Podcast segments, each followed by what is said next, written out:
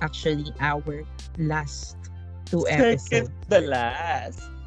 Second to the last na ano na episode um ng Drag Race Philippines season 1. Oh my gosh. Kung magbabalik tanaw tayo na parang ang daming nangyari sa season na to, I really love it. Parang it's an up, to, up and down roller coaster ride in and back in yours. But before we proceed that po- portion of our lives, let's go back to our um, original company host. Umuwi na ang ating um, Rising Bringing on Star. Yes, umuwi na si Brigading. So, do you think it was really her time? Alam mo, parang props to lip sync. Yung sa lip sync itself. And also yung week kasi talaga parang for me, hindi deserving ni Minty umuwi that time. Sabi ko nga, di ba? Oo. Ay, ni Brigading, sorry. Uy, that time. So, parang for me, uh, pero yun nga, kung kung babalik tayo dun or pa-follow natin yung rules ng Oo. to RuPaul 101, talagang parang deserving niya. Kasi nga, bilang Oo. pangatlong bestes niya na. So, Yes, hindi third naniniwala ang... tapos track record. So, Mm-mm. parang naman, ano pa, eh, parang nakita na rin naman natin na parang kahit hindi sana niya weak yun, pero parang if you're going to base it dun sa track record and sa history nga ng RuPaul's Drag Race, Mm-mm. parang ano naman na rin, it's about time na rin. So, yun na nga. Mm-mm. So, wala na si Miss Brigading and yun nga, um, two-thirds ng Divine Divas wala na. So, ang natitira na lang natin ng mga queens ay si Precious Paul Nicole, Marina Summers, Silhouette, Evilly Queen, and Minty Fresh. So, nakita mo ba tong limang queens na to na parang, ay shit, aabot to sa top 5 tong limang to? Ako, nung, kung yung, eh, ano ba to? From the get-go ba to? Yung, ano, Oh, from the get-go, parang, oh, I expected this top 5, parang ganon. parang I think hindi ex, ano parang except kay Silhouette kasi 'di ba parang si Sil ay si Brigading ata yung pang fifth ko if ever na merong ano tawag dito 'di ba parang I think nung una tayo hindi ko alam sa episode 1 ata yun nung nagpilian tayo ng top 4 yung top 4 ko talaga si PPL si Marina si Miss Eva and then si Minty tapos Mm. pang fifth ko si pang fifth ko si Brigading. So, Brigading. mm so ayun yung akin. Then, if I'm going to, ano, um, Go back answer to the that, chord. Hindi ko nakita si Silhouette at saka si Precious. Alam mo yan ate, di ba never ko naman, parang di ko talaga gusto si Precious from the get-go talaga. Parang, mas gu- ang nakita ko pa nga nun si Venus eh, kaysa kay Precious. Si Macy.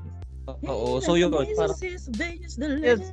Charis. Di ba? eh? So, yun, siguro sa, sa Divine Divas, siguro ang, ang ranking ko nun si Vinyas, si Brigading, tapos last talaga si Precious. So, hindi ko Mhm. nakita si Sweat, tsaka si Precious, pero props to them naman kasi they earned their spot naman talaga din sa top 5. So, yun na nga. So, we have our top 5 and ano, um, so yun, it's a new day nga in the workroom. And Yes. And doon sa workroom, nagbalik tanaw sila. So ngayon, magbabalik tanaw din tayo. We can't go wrong, bring it back. Yes. So ano nga ulit yung una nilang pagbabalik tanaw? Ano yung parang unang tanong din sa balik tanaw? Ayan. So, yung parang unang tanong doon is yung pinaka parang memorable na ano, or parang pinaka funniest. Hindi, it's either of the two. Parang yung funniest siguro sa akin. Ayun kasi sa ang sabi nila, di ba, funniest yung ginawa ni Lady, I mean parang si Lady Morgana, yung kanyang existence, yun yung funniest nila, di ba? yes. Yes, oo, ayun yung sinabi ni Silhouette. Siguro sa akin, funniest na parang hindi naman niya intention na maging funny, pero sobrang nakakatawa is yung when I think of Chanak, Di ba? Parang hindi naman niya intention magpatawa, pero parang sobrang nakakatawa talaga siya, Jay. When I think of Chanak, I think of Chanak, not holding a Not holding Chanak. a chan. So, parang ang iconic nung ganap. Sa'yo, ikaw ate, ano yung parang, aside from Lady Morgana's existence, kasi Uh-huh. alam naman natin si Lady Morgana talaga is very funny. Super fun.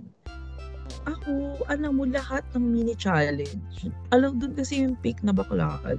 From, Sa bagay. di ba, from, yung, from drag na to doon sa Palo Cebu, sa tawag dito. Basta yung mga nandoon sa ano, nasa mini challenge kasi ayun talaga yung parang pick na ano, pick na baklaan talaga nila. So, ayun yung pinaka-funniest for me. So, ang dami, ang dami nun. Parang doon talaga ako. Di ba kaya nga, di ba parang nalulungkot tayo pag walang mini challenge?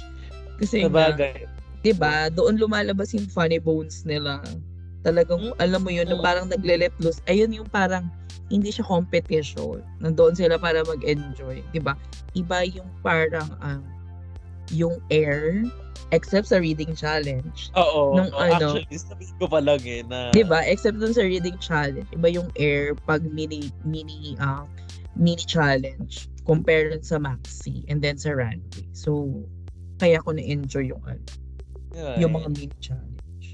Ano pa nga ibang mga question nila doon, sis? Or ikaw na lang, ikaw na lang mag-invento ng mga parang Ah, ah. most kineso mo. So, sa'yo, ano pa yung... Ito? Ikaw. So ikaw naman. So tari talaga akala mo may ano tayo. Reunion. And Diba?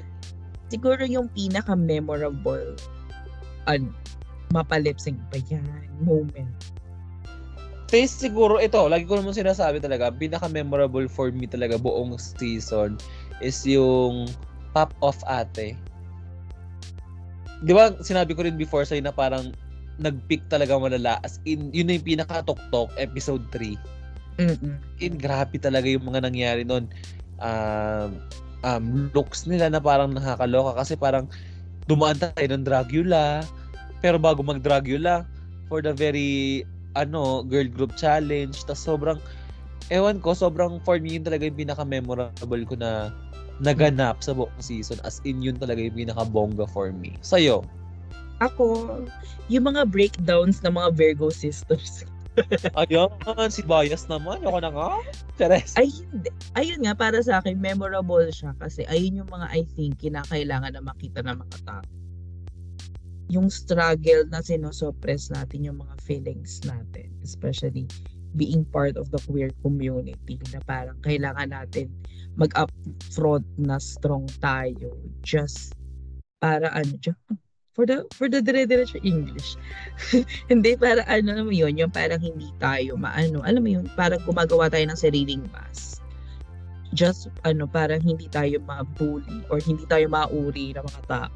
Gusto gusto ko yung ano, ginamit ni Miss Eva yung hindi nyo ako mauuri kahit ano, ayun.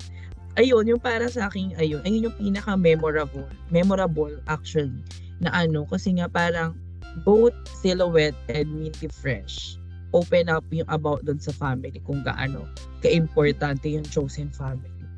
And then, of course, yung biological, Immediate, oo, yung immediate family. di ba, yung im- biological family, oo, yung ano, may immediate family. So, ayun, parang for me and also as a, parang as a Virgo din, naramdaman ko silang dalawa doon kasi I know that feelings na parang sinoppress mo ng matagal. And then natuwa din ako kung paano siya hinandle ng mga. 'Di ba? Especially yung talagang breakdown ni Silhouette nung episode 2. Episode 2 yun, no? Or episode 3. Basta sa Antak, 'di ba? Yung talaga nag-breakdown siya ng malala. I think oo, ngayon siya episode yun eh. Doon nag yung ano, oo, doon parang Nag-break doon. May attack ng malala na parang, alam mo yan, Marina. Yun yung unang-unang lumabas yung alam mo yan, Marina. Oo, and then yun nga, ayun, ma-unveil, ma-unveil, ma-unveil naman natin yung story, yung backstory ng Marina. Ang mag-inang Marina tsaka Silhouette sa mga susunod na part nitong podcast. Pero yun nga, parang, parang for me, importante yun na we let people talagang have it. Or we let them, ano, parang show their feeling, show their emotion once they felt na ito na yung time para ibog ako. Kasi nga, yun yung sur- so, parang naramdam ko yung suppressed feelings talaga ni Silhouette doon. Doon ko siya nakitang ano, mas tao. Na parang, yun nga. Di ba parang yung maraming tao na iirita tayo parang for the earth time or what not. Pero, tingnan mo, si Marina lang yung nakaget sa kanya. Na hindi siya nilapitan, And, hindi ano siya kinausap, di ba? Talagang binigyan niya ng space si Silhouette para ilabas lahat ng chemical. Di ba?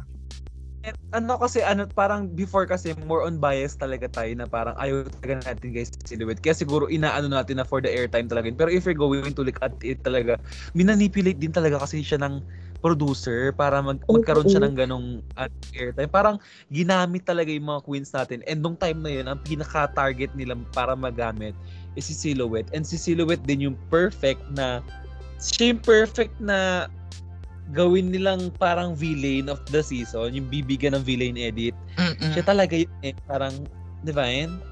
Oo, ayun nga, parang napaaga. And nakakatawa yun na in-address ni Silhouette at nakasama yun sa final edit. Ano bang Mm. gusto niyo gawin ko dito? Sirain ako. Ganyan. 'Di ba?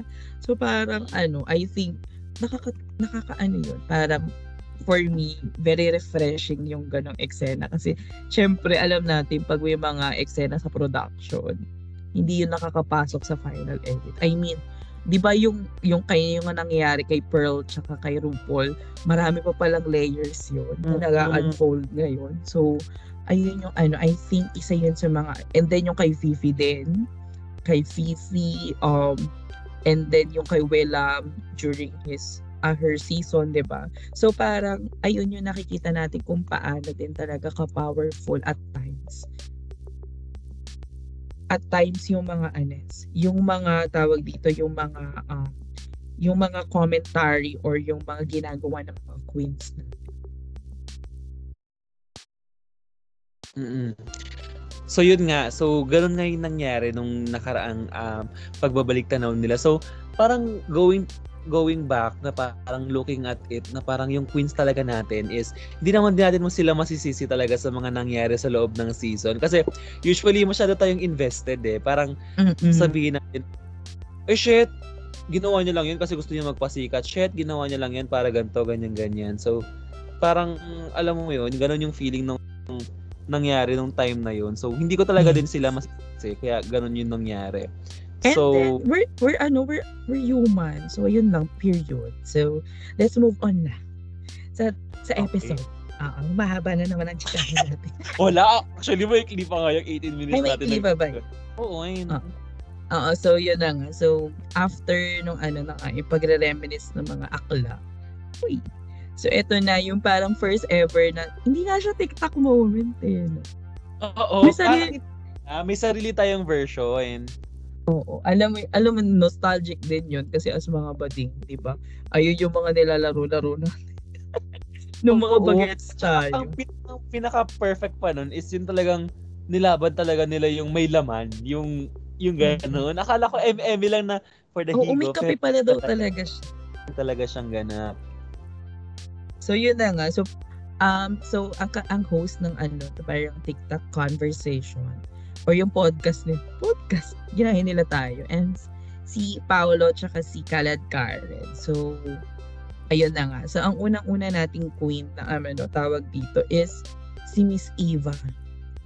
mm So si Miss Eva, siya ang ating um, badgeless queen. Mm-mm. So actually medyo nag-revolve din doon yung ano niya, eh, no? yung yung Oo, talk niya. yung- Mm-mm. Yes. Kasi parang sinabi doon sa kanya na parang, oh, ikaw wala kang badge. Mm-mm. Parang, ah, ano, Naka-apekto ba yun sa'yo? apekto po yun sa'yo. Pero, ak- ak- ikaw sis, kapag ikaw yung sinabihan ng ganun, makaka-apekto ba yun sa'yo? Ngayon, hindi mo pa narinig si Eva. Parang Ah, ah, ikaw ah, lang ah. self mo lang mismo. Ako, ako tawag dito kung I think I do well. Alam mo yun, if my ano my mantra is I if I ain't the worst, if I ain't the best. Pero andun ako sa gitna. If Luz number one, I'm number two. Di ba? I mean, kung nandun naman ako sa, ay, ay, doon sa, sa lineage na yon or doon sa path na yon or, or naman yun, yung nagsisail through lang ako. Yung hindi talaga ako nag-ano, alam ko I did my best and alam ko nakakuha ako ng positive or negative critiques. Siguro akin okay lang. Pero kunyari, kunyari ako yung brigading moment na it's either safe safe or bottom Or two. bottom. Safe, bottom two. Tapos umabot ako ng ano ng top 4. Ano, magkaka na din talaga. Ay, parang wala na. ano, parang sabi ko, "Ah, hindi tayo magiging hindi tayo magiging Roxy Andrews ng season. Parang ganun yung magiging ano ko moment ko. So, oo, parang hindi na, alam mo naman ako, hindi naman ako delusional. Eh. So, parang alam ko naman din talaga kung ano, alam mo yun, kung saan ako nagsastand. I mean, kahit saan, kahit saang klase or kahit anong situation yun, if I know where I stand. 'di ba? Parang i-accept ko yun kung talagang time ko na umuwi kung hindi ako makaabot dun sa top 4. Wala akong may badge man o wala ko. And yun din talaga yung parang naging standpoint ni ano ni Miss Eva Miss na Eva. badge, badge or wala, alam niya sa sariling magaling siya. At parang ang pinatunayan niya talaga dun sa season na to or dito sa ganap na to is that ano, parang ang, ang kalaban niya talaga is yung sarili niya. Yun. So, so yun na nga, di ba? Yun yung pinatunayan ni Miss Eva na parang ang kalaban niya talaga dun sa season na yun is yung sarili niya and parang badge man or wala is yun talaga yung pinakita niya kung sino siya. So yun, go sis. Yes, I think, oo, parang tawag dito, doon ko lalong mas minahal si Miss Eva. I know naman kung gaano, at I, I mean, yung mga words niya din na ginagamit sa mga queens, or yung mismong self, ano niya, yung self, uh, pa- paano siya na kinakausap yung sarili niya. Parang nakita ko yun na ano ko, nasabi ko, ay shit, very ano si madam, parang doon, ang ina pupunta na naman ako sa Soja. Kasi Scorpio si madam.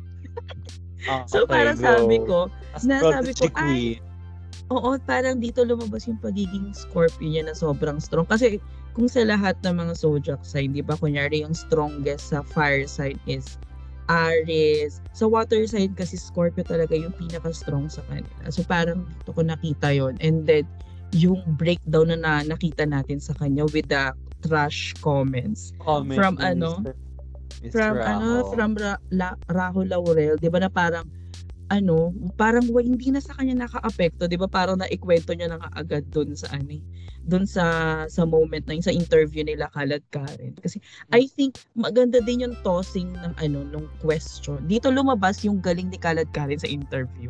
Dito ko minahal sa Kalad Karen. Actually, ah, oo. Throughout the season, parang dito ko Oo. lang nakita si Kat Karen na parang eto siya, eto yung craft niya, Yes. dito siya magaling. Kesa doon sa pag-host niya na ginagawa na parang hindi pa siya ganun kagaling doon eh. Pero doon sa True. pag-i-interview niya, doon niya nailabas yung totoong kalad Karen. Mm-mm. Parang And, uh, yun yung redeeming moment niya eh. Yun yung redeeming arc niya for this season Oo. talaga. Totoo, I think and I'm happy din na hindi si Jiggly yung kinuha. Sorry Mama Jiggly, pero ano yun, parang sabi ko nga na, parang sabi ko, oo nga, parang, kasi parang pag nagkikwentuhan or whatnot, mas maririnig mo kasi yung motherly or sisterly tone sa boses ni Kalat Karen Mm-mm. comparing kay Jiggly. So parang sabi ko, tama lang din si Kalat Karen yung kinuha dito. Actually, na-overpower niya si Paolo dito.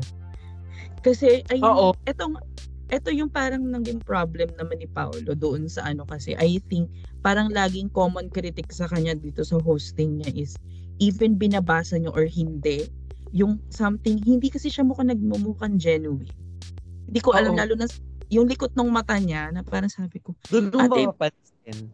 Mm-mm. 'Di ba? So parang sabi ko, ay, parang si Kalad ka rin talaga. Alam mo yun yung parang yes, Focus binabasa niya siya eh. at a time yung ano, pero babalik siya doon sa kausap niya. Talagang gusto niya makipag-converse. And I think kaya makaka- nakaka-help yun sa mga queens na mas i ano nila i-express yung mga feels nila. So parang yun nga, do- parang sabi ko nga nung nagulat ako nung parang sobra yung maturity ni Miss Eva na parang 'di ba nung 'di ba kunyari kung ikaw, kunyari kung ako din yung kwento ko.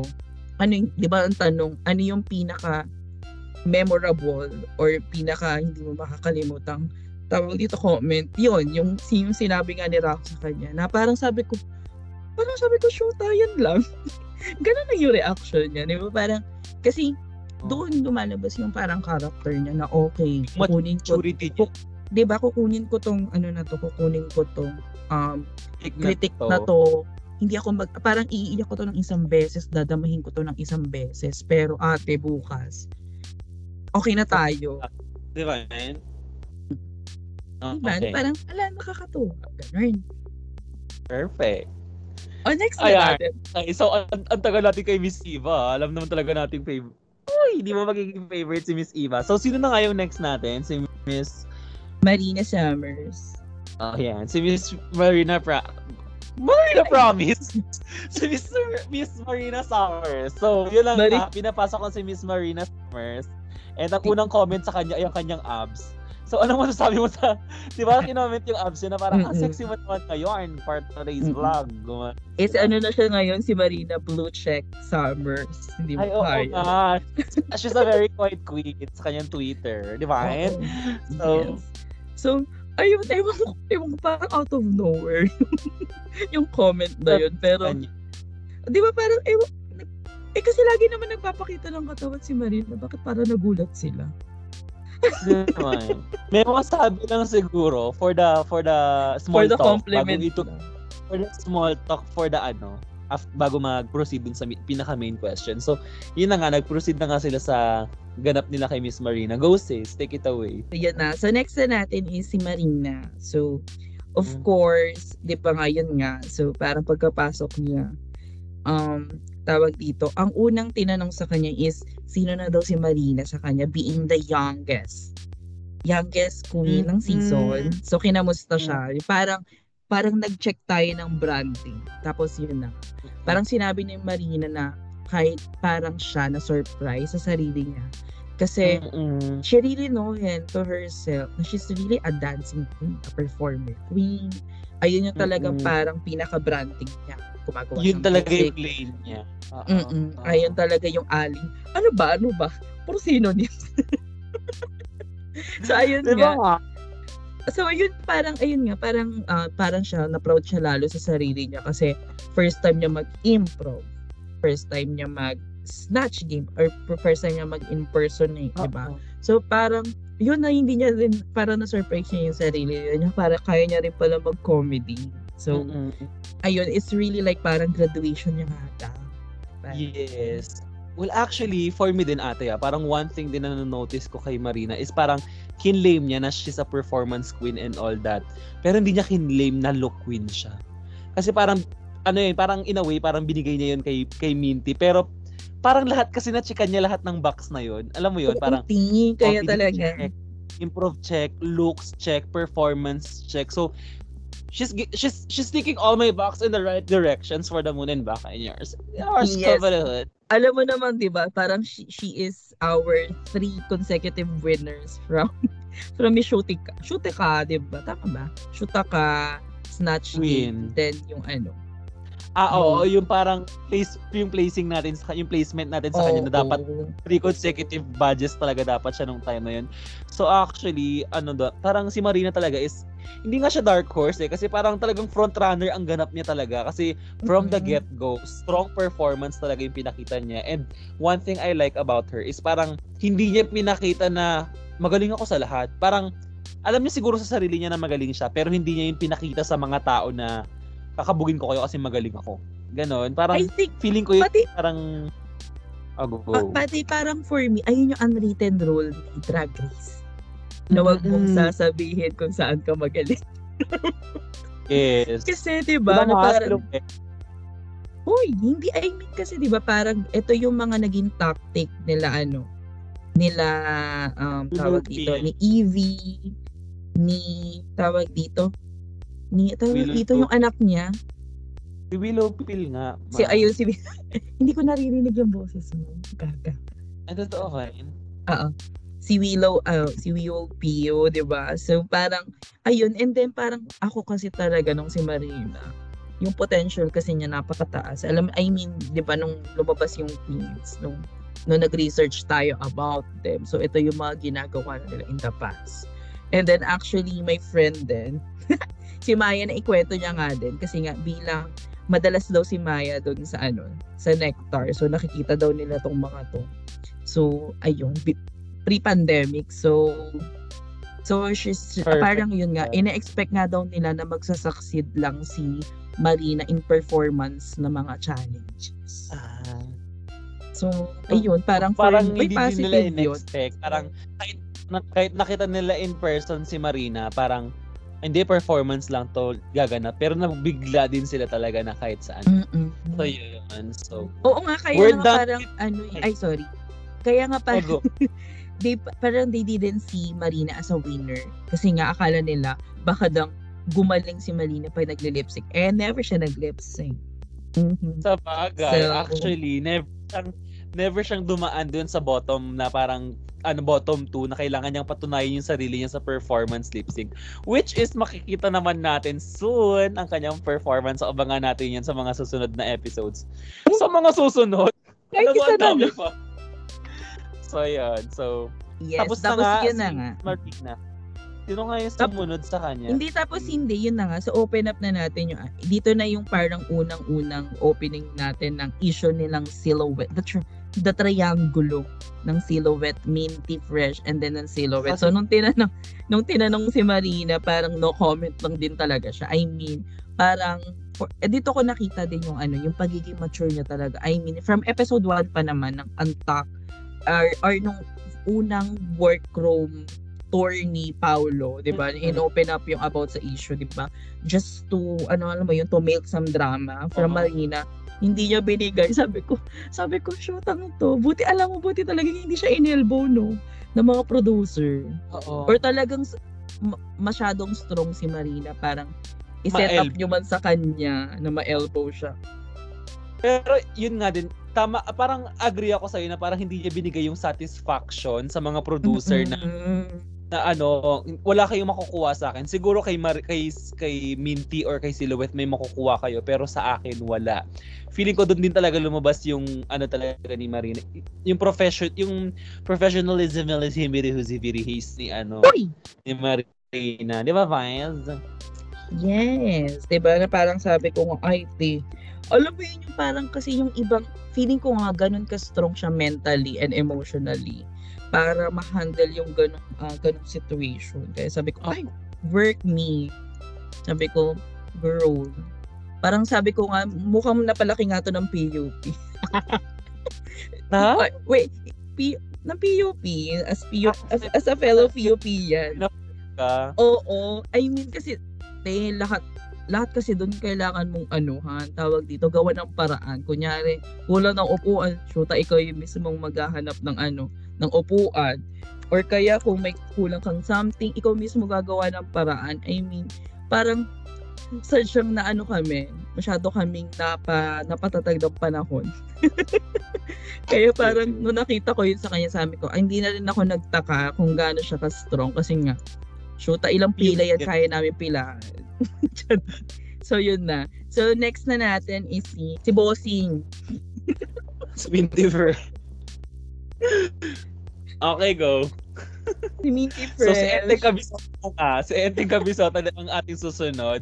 Siya na ang pinapasok sa ating um, TikTok sa ating podcast session. And ito, ma-comment ko lang, actually, siya lang ata yung merong ano, um, may cream dun sa coffee niya, dun sa coffee niya na maliit, di ba sa kanila parang kape-kape lang, yung sa kanya parang may whipped cream. Napansin mo yun? Hindi ko alam kung napansin hindi ko, mo. hindi ko Eh, napansin. may whipped cream. May whipped cream yung kanya. Tapos yun, So yun nga. So, so yun nga. So magpo-proceed na tayo dun kay Marina. Ay, kay Minty.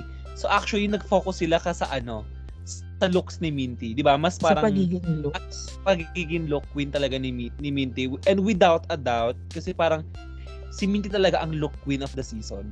Yeah. She gave parang ano talaga eh, parang, I, I'm not going to say iconic looks, pero one of the parang, alam mo yung high drag. Ganon. Mm-mm. Kasi I iba ba mean, yung ah, iconic sa gay. Yes, I mean, kung- Kung may ibibigyan man ako ng iconic dito, I mean, si ano yon Si, si Prince. Hindi, si Prince. Why? Kasi kung makikita mo yung mga, hindi ko, well, bukod dun sa mga photo, ano, manipulation or what, pag tiningnan mo yung garment itself, and then yung idea behind those clothes, parang sabi ko, sabi ko, shoota sayang. oh, Especially yung yung boba milk yung boba pearls niya talaga ay isa yun sa pinaka unexpected na ano, 'di ba? Ayun nga yung gusto kong mangyari sana sa Drag Race sa susunod na season na if merong category na Filipino, alam mo yung na staple Filipino kunyari, pinag pinag-category kayo ng ano, uh, kari, ah, ng ano, another Maria Clara or what not na very typical na Filipino or mamaya um any ethnic kunyari na ano category Huwag nyo kami bigyan ng straight up ethnic. Bigyan mo kami ng hide, ano, na, ay, bigyan mo kami ng drag version noong Mm. ano na yun. Di ba kasi, kagaya ng pearls, di ba parang napagod tayong lahat sa white pearls. Parang napaka-refreshing na ano makita natin na may blue yung kay Marie. Di ba? Di ba? So, or may pink na pearl si Brigidine. Kasi lahat sila puti eh. Lahat sila parang nga din yung iba naka ano din eh. Maria Clara na cut eh. So, ayun yung ano para sa akin. Silang dalawa ni Prince sana. Yung magdadala ng runway. E- Even the ano, um, tawag dito. Ay, magja-jump na ako sa ano, no, runway. Yung E LED. Mamaya na yun, sis. For the later Pero na yun yun. nga. Ah, pero yun nga, I mean, parang no doubt naman. I think once lang pumalya sa atin sa looks, ano, sa Mm. 2N1 lang. In one lang talaga. Well, wala naman Well, nakaligtas lahat sa naman sila. Oo, pero yun nga. So, given that, parang th- this whole season, ano, parang si Minty naman talaga yung yung nag-perform sa looks department. So, no doubt about it. And aside from that, actually, parang dinaanan din yung issue, di ba? Aside from, Mm-mm. kasi ang kinu ang tinapik lang naman nila dito sa sa parang podcast nila kay Minty is aside from the look is yung issue nga with Marina. Mm-mm. Ano? Na hindi rin binigay ni Milk, ni Minty. Oo, sila yung dalawa actually, actually dun nga sa tatlo, mamaya na yun, Mm-mm. actu- sa kanilang tatlo, parang itong dalawa, parang ayaw nila buksan siguro sa live television. Yung mga ganong eksena na parang, no, sa amin lang to, ganyan, ganyan. And parang yun nga, and feeling ko naman din is gusto nilang pag-usapan privately, knowing Marina and Minty, lalo na si Minty na parang soft-spoken, hindi, ayaw niya talaga yun na, na parang nasasali siya sa gulo. Ayaw niya ng drama. Gaga Virgo yan. Ayaw niya ng drama. so, Astrology So, naman. Sorry na. Pero yun nga kasi parang makikita mo rin naman nagmamanifest sa ugali nila. So, ayaw niya talaga ng drama. Parang, hindi, ito din, parang silang dalawa ni Marina na, si, ito naman kasi si Minty, binigyan niya ng isang beses, isang bugahan sa Brigiding during the untap ng episode 1. Na parang, sige, o dito, sige, pag-usapan natin. So, after nun, wala na silang uli binigay na content sa untap or sa sa mismong main episode, 'di ba? So, enough is enough. parang ganun yung eksena niya. So parang for me din, another props yun sa kanya. I, I mean, doon mo makikita yung level of maturity ni, Mm-mm. ni Minty Fresh. Ni Minty Fresh. ni a- ano ni Enteng Cabisote meets Ay Ay de las Alas combination play malala. Enteng, Grabe. hindi magiging ending ng ina mo. ah. Wala Enteng ng ina mo. Nag-collab nga pala yun ate, no? Ang perfect. Tapos bigla naging drag queen. Ganun. Charis. Eh, Next na natin is yung pangatlong member ng Divine Divas. Si PPN or si Precious Paula Nicole Bonina Brown. Summers. Kuya nga ba ng name mo naman, Miss Precious Paula Nicole Bonina Brown Summers? So yun nga. So ito naman parang kay Miss Precious medyo mag medyo nag-focus sila dun sa family issue naman ni ni Miss Precious. Tsaka yung mismong, ah, ah, ay mismo yung ugali niya yung pagiging hard. Ano niya, kinensa? Oo, oo, oo, oo, parang parang meron siyang motherly kaburuhus din talaga si Miss Precious. And actually si Precious at si si Silhouette eh hindi sila nagkakalayo ng edad, 'di ba? So Parang, parang ba? Hindi ko Ah, totoo. alam. Parang mas matanda pa nga ata si Precious ng one year. So yun nga, so mas matanda ng isang taon si ano. Pero yun nga, sinabi ni sinabi ni Pau at saka ni Kalad Karen na yung yung kanyang personality talaga is very motherly. And parang siya talaga yung malalapitan mo. Parang siguro kung hindi siya nakata- nakapasok ng top 4, siya ang pipiliin ni Pau na Miss Congeniality kahit hindi naman talaga siya dapat. Uy, grabe Pero ang yun, ugali. Pero mukhang butahan naman, di ba yung ano? Butahan naman si Oo. Miss Congeniality. Pero yun nga, so dun sila nag-focus dun sa ganap ni Precious na ganun. So anong masasabi mo dun? Na parang Ay, performance, I mean, dun, dun nga sa kanilang mini nag-focus. oo, dun nag, nag-focus. Para sa akin, ano, tawag dito, okay din na doon. Kasi nga, sabi ko nga sa iyo, parang maganda na bigyan ng layers yung mga tao kung ano ba yung parang drag queen na parang behind those parang glitz and glamour nila is mga tao din sila. So parang parang nakakatuwa na makita mo na tao sila. 'Di ba? Kasi akala nung iba, ka, alam mo ngayon parang ako, hindi naman sa ano, hindi feeling ko nagugulat ba yung mga tao or what. Pero kasi nga na parang nakikita ko yung iba, nakikita ko sa TikTok yung mga videos nila pag mga fan meet ganyan or may mga ano yung twins so parang nag-overboard yung iba. Mm-mm. So parang Which sabi is a no-no talaga. mm And parang sabi, Parang, parang ano na sila eh, ah, yung boundaries ng pagiging Mm-mm. fan and pagiging ano nila is nalalagpasan na nila when it comes to that matter of the point of the view. Oo, 'di ba? Parang oo. hindi naman porket binibigay niyo sila ng tip or what not is bababa natin yung tingin niya sa kanila na parang okay niya sang laro-laro. Eh, nakala niyo pa, alam mo yun, parang minsan yung ano, akala ng iba dog show lang siya. Kasi alam naman natin kung paano tayo man dog show, di ba? Pero yun nga, yung iba, medyo too much. So parang maganda din na nakita natin yung human side nila. Di ba? So, ayun. Maigi ng ganun na balance Gan- lang tayo. Mm-mm. Mm-mm. Well, actually, ano, siguro yun, yun yung yung naging point mo naman dun. Pero parang sa akin naman din, parang throughout all the season, parang medyo focus din sila talaga sa sa drama ng outside na life ni ni Precious. So parang for me kasi, oo, gets ko yung point mo na parang need ng layers ni ni ni Dragon papakita nila itong mga ganyan ganyan. And yes, nakakita naman natin talaga yun sa Untucked.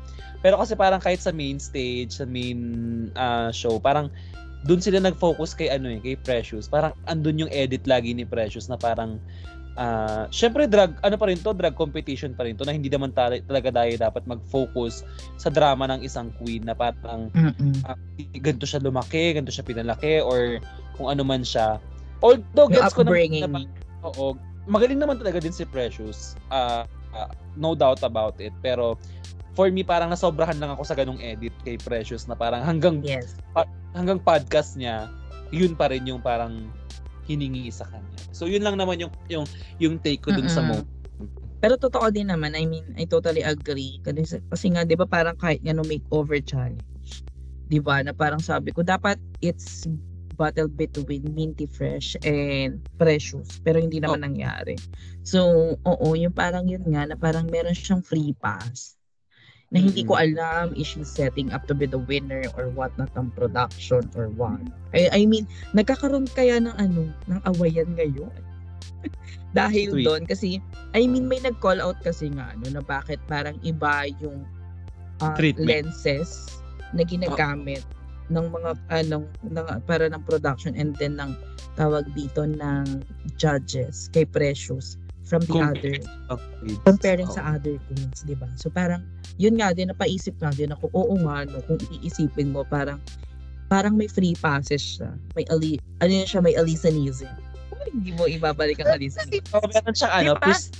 pass. Diba kasi ganun, diba si Alisa, parang akala ni ni Fifi, nagkakaroon siya ng free pass kasi she's Alisa Edwards. Pero, hindi naman talaga, parang, parang for me kasi, ayun nga kasi on how you sell it. Pero yung kanya kasi, na parang yun nga, parang, did she really sell it like that na parang maging deserving siya to really umalpas ng gano'n? Or, ewan ko, parang yun, hindi ko talaga alam. Al alam mo, nag-start yung ganito kasi I really love Precious. I mean, ilang beses ko na siyang napanood sa sa O-Bar. Pero yun nga, kasi I know, I really, yun nga, dahil kilala ko nga siya. So, yung parang performance niya dito, na ano, in-expect ko na din na ganun yung caliber niya. Parang yun lang talagang parang sabi ko lang, parang nag-doubt lang ako sa kanya. Doon simula nung ano, nung Regine Velasquez niya. Na parang talagang hinan-over sa kanya yung ano, Yung Yung- panalo. Mm-mm. So ayun ang pangit na impression yun kasi magaling naman din talaga siya. So parang yun lang masyadong masyadong obvious na na pinanalo siya ng episode. oo, parang set up para sa kanya talaga yung challenge na yun. Mhm. Pero yun nga, wala naman tayong magagawa doon kasi syempre production, they want to create a storyline for everyone. So, speaking of storyline, so ang ating next na queen nga ay pinagdaanan talaga ng malala ang storyline. so, si Miss Silhouette na malupit. So, Oo. na walang tinatagong bato. Hindi isa, hindi dalawa, hindi lang tatlong napakadaming storyline ate. Meron yung ah, gagawin siyang villain for the villain edit. Meron ding storyline na yung away nila nila Marina and all. Storyline na anak niya si Marin, ay anak niya si Minty and Kineso. Ang dami, ang daming dinaan kay ano, ang daming dinaan kay Miss Silhouette. Pero yun nga, ano mo sasabi mo kay Miss Silhouette dito sa kanyang interview? Alam mo yan, Marina. Alam, Eh, papaw. alam mo yan, Charing, I mean, dito ko na mas, I mean, mas nakilala yung taong sila. yung dun Kasi sa let's ano be niya. honest ate, never natin talagang ginusto si, si Silhouette from the get-go. Pero parang, ano, over time kasi parang makikita mo din siya eh. Parang mapapansin mo na, ay baka may something kaya ganyan siya. Which is parang, napakita naman sa storyline na to. Although medyo inis pa rin ako sa kanya, pero parang meron pa ding part na, yes, tao pa din si Miss Silhouette. May gano'n pa din, pero Oo, parang, sa kanya.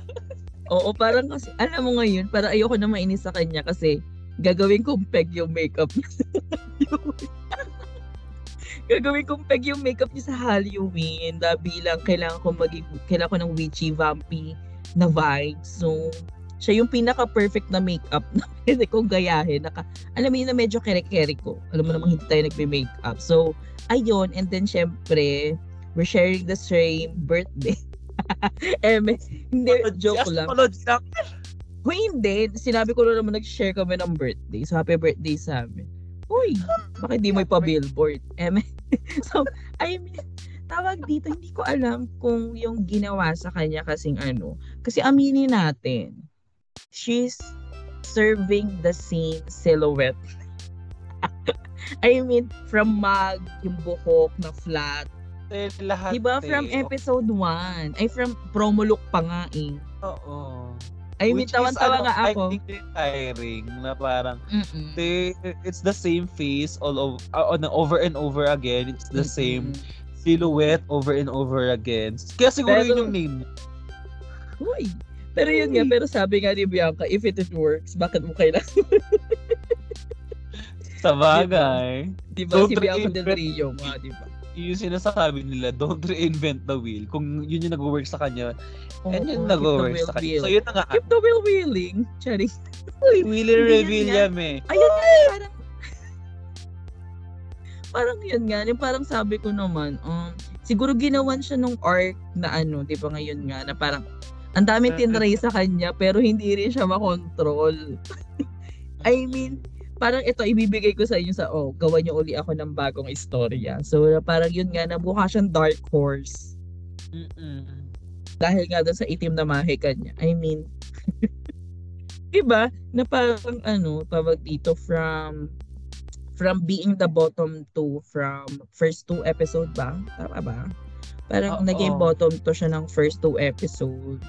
And then, biglang, alam mo yung umalagwa siya ng umalagwa, Actually, nagkaroon first din siya three, ng ate. first three. nasa bottom Oo. 3 siya. 'Di ba? Na parang yun, tapos biglang alaga-alaga siya, galaw-galaw siya doon paakyat, tapos naka two wins pa siya. And then, I mean, alam mo yung feeling ko nga may pambawi yung production, 'di ba? After siyang hugutin pababa, may pambawi yung production, dinala yung jowa niya. Then, ewan Good siya ko, it's. Siya talaga ang binigyan ng eh, redemption arc na hindi yung redemption na parang niredeem niya yung sarili niya sa mga sa audience pero redemption in a way na parang eto ako as a drag queen. Parang ang Mhm. feeling ko siya yung binigyan ng ganong arco. And True. So ngayon, parang hindi ko alam din. Pero ah, I mean, ako din, highly comment, commendable ko din yung fashion fashion na been brought up naman ni ano ni Silhouette Miss stable. silhouette. Okay. Diba? So yun. So ito na nga. So tapos na ang ating TikTok with um the Kinesa. So ang pinaka main challenge talaga natin is um mag-create ng music video. So The this is a champion. staple talaga Oo, sa finale. Pero ang in-expect ko siguro dito sa sa ano na to, sa parang finale dito is magke-create din sila ng verses nila. Kasi doon ako nasanay. Parang pag Yes. finale na, 'di ba, gagawa sila ng sarili nilang verse although Mhm. kanta yun ni RuPaul is magkakreate sila ng sarili nilang verse. So parang medyo nakulangan lang ako sa part na yon. Pero dito nga sa music video na to ay magsaserve sila ng dalawang looks.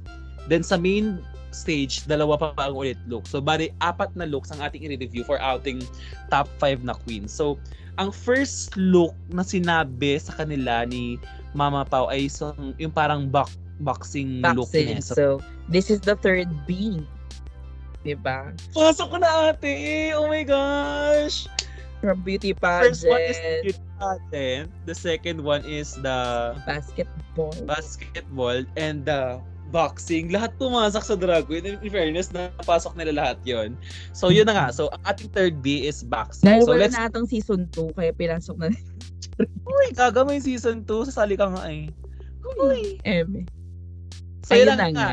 I-review na natin ang kanilang mga looks. So, ito na nga. So, for the main challenge, it's all about boxing. Ay, I mean, dun sa music video challenge is, di ba magsaserve sila ng tulog. So, ang unahin na natin is yung sa main, main, main music video, which is, ayun Ah. naman yung pinakamahabang run, di ba? Yung Mm-mm. naka-boxing silang costume. So, Mm-mm. overall muna ng music video, Mm-mm. anong comments mo? Nagigil ako. So, ito na nga ate. So, very, ang comment ko talaga dito sa music video na to ay it's very blinding but not in a good way. Kasi ate, pagka-open pala talaga ng music video, ano to te, sepia? Grabe naman, it's very, di wala na akong nakita sa mga ganap. Ano na to? Puka ng anars. Alam mo, literally nag-fade in the background si Minty tsaka si PPL. Ti, talagang, as, nung, nung, nung pinakita sila dahil sabi ko, ti, ba't wala akong makita as in dilaw? Kung sinagad nila tayo sa audio, sa background music, ti, sa light, sa ano naman, sa lighting, sinobrahan na naman tayo. Ti, ano bang gusto nilang mangyari sa atin? Bulag pipi at bingi? Grabe naman. Magiging bobo for today's vlog. Ginawa, ginawa extravaganza yung ilaw. Sabi ko, ano to? Parang, sino ba yung, parang gusto kong kausapin yung lighting director, Grabe yung na, editor. Sabi ko, bakit ganun? Grabe Kasi ka na. talaga, nilamon ng ilaw. I mean, tawan-tawa nga ako. Sabi ko, parang sinet up naman nila ipanalo si Marina because just like the sun. siya brighter, brightest talaga. Kasi di ba siya yung nasa gitna. Nakapula siya. So, nag-complement sa kanya yung kulay. Siya lang talaga yung umiilaw. Parang Mm-mm. yung lima, ay yung apat, parang planets na nagre-revolve sa kanya. Sabi ko, Actually, ate. sabi ko, ang galing. so parang nag-ano siya, nag-play siya in favor doon kung sino man yung nasa middle, which is si Marina talaga, na parang sabi ko, runaway winner si Bading dito. Kasi hindi naman masyado nagbago yung position nila and yung arrangement nila. So talagang, sabi ko nga kanina, nag, talagang literal na nag-fade into the background Mhm. si PPN tsaka si Minty Fresh. Oo. So, kung yun ang take mo dun ate sa music video na parang si Marina yung parang feel mong mananalo, for me, akala, I mean, for me, nung napanood ko yung music video, ay shit, ibibigay to kay Eva. Kasi ang dami niya, Actually. ano, ang dami niyang um, airtime sa music video. Oo, sabi ko, ala, kino-close up na kino-close up si Miss Eva, baka kanya to. Pero kasi, during the, ano, the, the music video, parang, hindi naman ganun din kabongga yung binigay niya sa akin na parang performance. Although, ano naman siya, nag-perform naman si Miss Eva. Pero, sabi ko, ay shit, baka ibigay to kay Eva. Although, gusto kong mangyari yon Pero ayoko naman bigyan siya ng PT badge na parang naawa na lang, bigyan siya ng badge. So, parang, sabi ko, wag naman sanang ganun. Pero, overall naman for me, parang yung boxing looks nila, parang maganda naman, except kay um, Silhouette na binigyan tayo ng Naruto. Eh, grabe naman yung wig mo. Hindi ka magiging Naruto. Grabe ka na. Alam ko, sabi ko, ito sana yung time na sana nag, nagmalaking, mahabang buhok siya. Ibibigay ko na sa kanya dito yung kesa mag-adjo man na naman siyang buhok. Very Korean, umma. Hindi ka magiging adjo, mami. Ito yung, feeling ko, ito ba yung same wig na ginamit niya doon sa Palo Sebo? Parang same wig, ate. Tapos parang hindi Parang bagay talaga sa part. una. Parang hindi talaga ba. Tapos yung outfit niya is leopard ba yun na tube? Ti, anong combination play yun? Ko Diba? Pero ang pinakakabog sa akin doon sa ano Gaga si Naruto yan na babae, di ba? Gaga yung anak ni Naruto.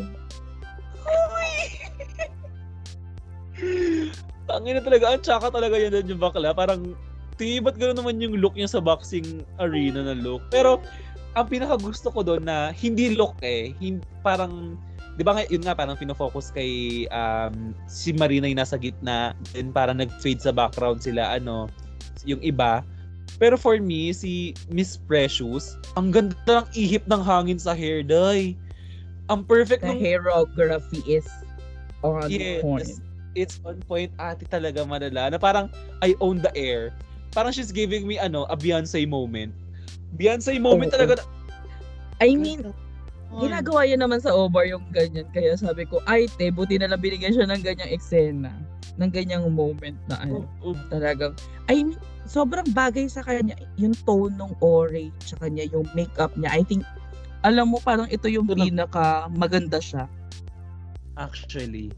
Di Diyan nakita Sabi ko, Precious na si Precious, hindi nakitang Precious bilang Regine or bilang impersonator na kung sino man. Parang dyan lumabas yung totoong mukha ng Precious. Mm-mm. Kasi din siguro din, parang ito yung pang lip sync performance na outfit na talagang alam kong ipopultro ni Bading. So, nung nakita ko yun na ano, sabi ko, ay, bongga si Madam. Sabi ko, perfect lang siya doon talaga doon sa Anes. Mm-mm.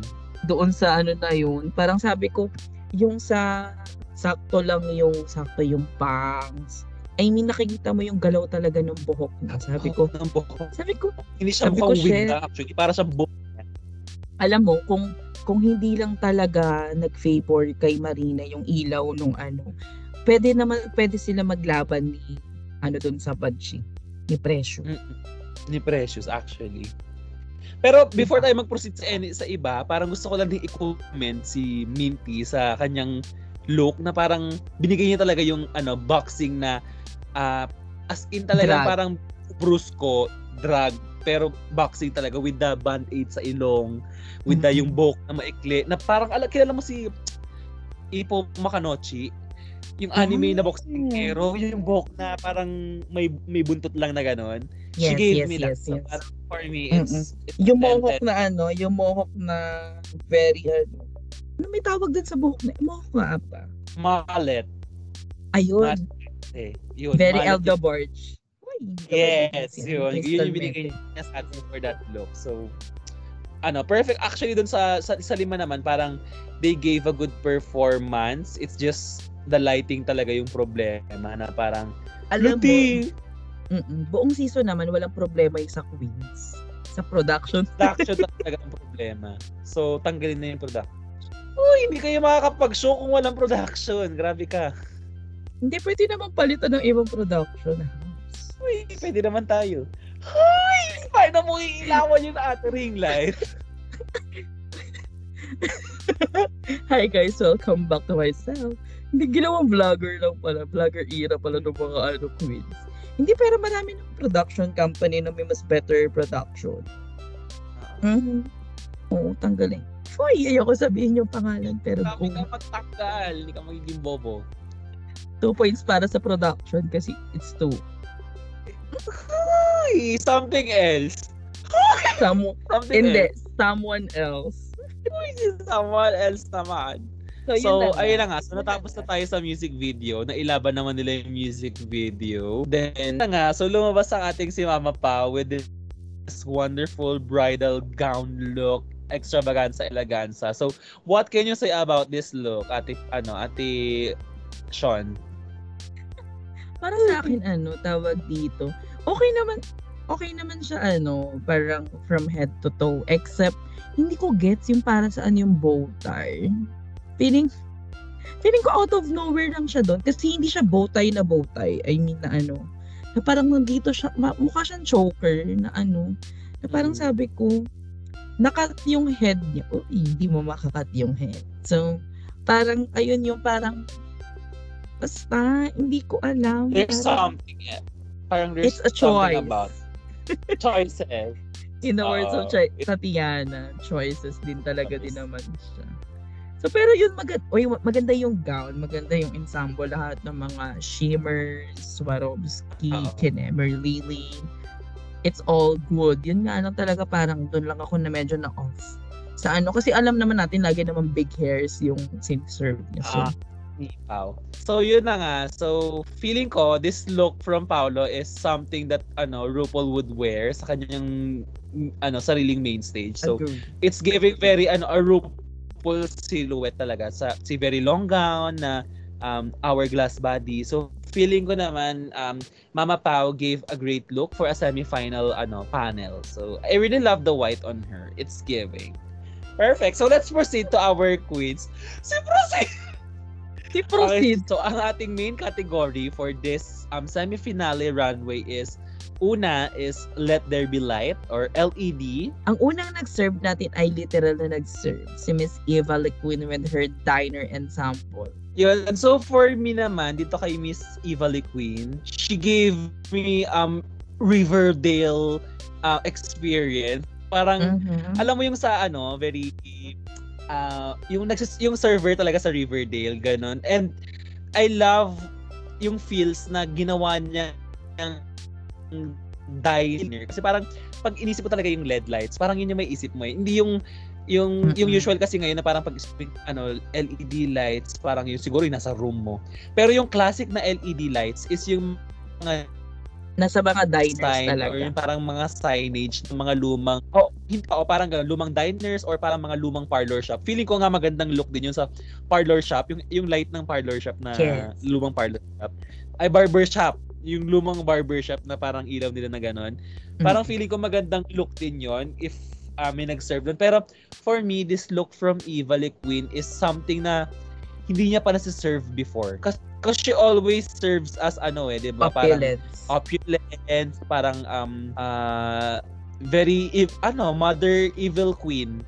Pero this time she went on the camp route na parang as in talagang na-refresh ako kasi parang ay ngayon ko lang to nakita kay ano, kay Miss Eva na Miss parang a light up na parang ang ganda ang, ang gusto ko din kasi yun. Tapos parang nung tumalikod siya, parang may signage sa puwet niya na parang camp talaga na parang ano yun, eat Mm-mm. here ba yun? Eat here. Ganong sign. So for me, that was really, ano, a 10. Parang, I love it. It's giving. Parang, Mm-mm. yes. Alam mo, sis? Yes, o oh, I mean, totally agree dun sa lahat ng sinabi mo. Next. Uy! Grabe ka na. Hindi. I mean, talaga totoo naman. na Parang it's giving you population vibes. sa ano, di ba? Filling station. Oo, for the di ba? filling Filling station, station. So, so parang ayun yung nakita ko sa kanya. Sabi ko, ay, okay sis. Thank you so much sa pagdala sa amin sa ano, sa poblasyon. Kasi yun nga, yung parang, di ba makikita mo yung sa baba nung ano. I mean, kaya dun sa may taas na ano, kasi sa second floor, di ba yung, ano, yung filling station. So, nakakatuwa nung ano, I mean, also, yun nga, first time natin makita na nasa campy talaga siya na malala. Campy na high drag. Oo. It's, di ba, na ano, na giving you na ano, na hindi lang siya puro rhinestones, opulence. Na ito na yung binigay niya yung, I think, parang talagang, ano niya talaga to pinaghandaan. Akala lang, Mm-mm. di ba, masyadong simple yung ano, yung look niya. Pero, I mean, yung, ano, yung parang thought process behind it is very, ano, very intelligent. Oo. Totoo. Yes. Ito na. Ang lampara ni Ibarra. Cherry. si Marina Summers. Si Marina Summers. So, ayun. Summers so, for me, ako gusto ko din tong look na to. Parang, ano siya, eh, combination play siya ng camp and glamour. Kasi, ano, she gave you a ball gown, pero with a lampshade. Pero actually, yung pagka-lampshade niya, pwede nga siyang dalawa eh. Parang two-in-one look siya. Pwede siyang lampshade, pwede rin siyang mushroom. Kasi di ba may mga mushroom or may mga fungus naman na umiilaw sa dilim. Yeah. So parang ganun yung ganap na binigay sa akin ni Miss Marina Summers. Pero I love this look on her kasi ayun nga she she always give us ano eh, she always uh, gives us skin. Pero this time Mm-mm. balut siya. So this is something different from her. Parang ah, meron pa talaga siya parang mara- meron pa siyang mailalabas sa kanyang arsenal. Ay, magiging arsenal. Hindi ka magiging gagutang. Marami ka na. Oo, di ba parang, ewan ko, parang pag binaligtad mo siya, pwede siyang maging, ano, butt plug. Hoy! Ba't naman magbabat plug, sis? Galit ko lang. hindi sa, ang ibig Anong sabihin, pinapasok Jelly. pa sa werot mo, ah? Hoy, grabe ka, sis. hindi, ang ibig ko sabihin, pwede siya maging jellyfish. Kayo naman. Eh, Pwede ba't sinabi mo, eh? hindi, joke lang. Parang gusto ko lang maging funny for, to, ano, for today's vlog. So, ayun nga, na parang, ewan ko, parang tawag dito, ang ganda lang ng silhouette from, tawag dito, Ba't si silhouette na agad? from head to toe talaga na parang 'di ba yung yung twist nung ay man ko parang parang yung ikot-ikot na ginawa din kasi ni Marina. Alinsunod din siya dun sa ano twirl nung lamp niya. Oo. 'Di ba parang kasi kung parang ang weird kasi kung titingnan mo siya kung opposite or iniba niya yung ikot niya pero ah, pinag-isipan din talaga ni Marina yung ano. And then yung makeup, alam mo lagi naman maganda din yung makeup ni Marina. In fairness din naman talaga din sa kanya. Tapos yun nga yung fit nung ano, yung fit ng gown. Alam mo yung it's too much na alam mo yung pabuka siya ng pabuka ng pabuka. Kasi buka siya dito sa kamay, buka siya dito sa ano, sa makamay niya, tapos buka din sa baba. Tapos may ano din, alam mo yun parang from ano, parang kung titingnan sa iba to, parang too much. Pero sa kanya sakto lahat. Oo. Parang Usually, y- pag sa iba ito ginawa, parang umay. Pero parang sa kanya, walang umay pa. Parang, ang refreshing. Mm-mm. Alam mo yun yung para siyang si yung lump sa ano tawag dito sa Beauty and the Beast. Di, walang lamp doon. Yung candle hold. Meron. Yung kandila, ate. Walang lamp. Kandila ba yun? Candle Oh. holder. Eh, di Pero wala parang lamp. ganun. Eh, di wala lamp. Basta, Sige, sa next movie, lang ate, gagawa tayo ng lamp, eh. Sa next movie, gagawa tayo ng lamp. Oo, hello po. Calling um calling the attention of Disney. Pakidagdagan po ng lamp para matama ko lang. Hindi, yun nga, na parang ano siya, yung parang nga siyang candle holder, okay na. Okay. so, puwi ka Di ba alam mo yun? Ha? Pag mo Oo, kasama yun, yun sa edit. Kasama yun sa edit. Ayun nga na parang ganun yung ano, um, ganun yung nangyari sa kanya. So parang ako na happy ako na ano, na ang dami mong pwedeng maisip kasing references doon. ah. Oo. na hindi siya straight up na lamp. Ah, lamp, ah, Mm-mm. yung jellyfish, glowing in the dark na butt plug. Ang dami mo maiisip talaga sis, di ba? so, yun Diba? lang. Ano parang perfect lang. Perfect. Diba? Pwede rin siyang keychain kung gusto mo. Hindi, amo ka na, te. Tama ka na. Tama Dahil tama. Mm-mm. So, yun. Let's proceed na sa ating next na queen. Kay Okay, Minty Fresh. Minty Fresh. So, si Minty Fresh, yung look ni Minty Fresh ay very underwer- underwhelming for me.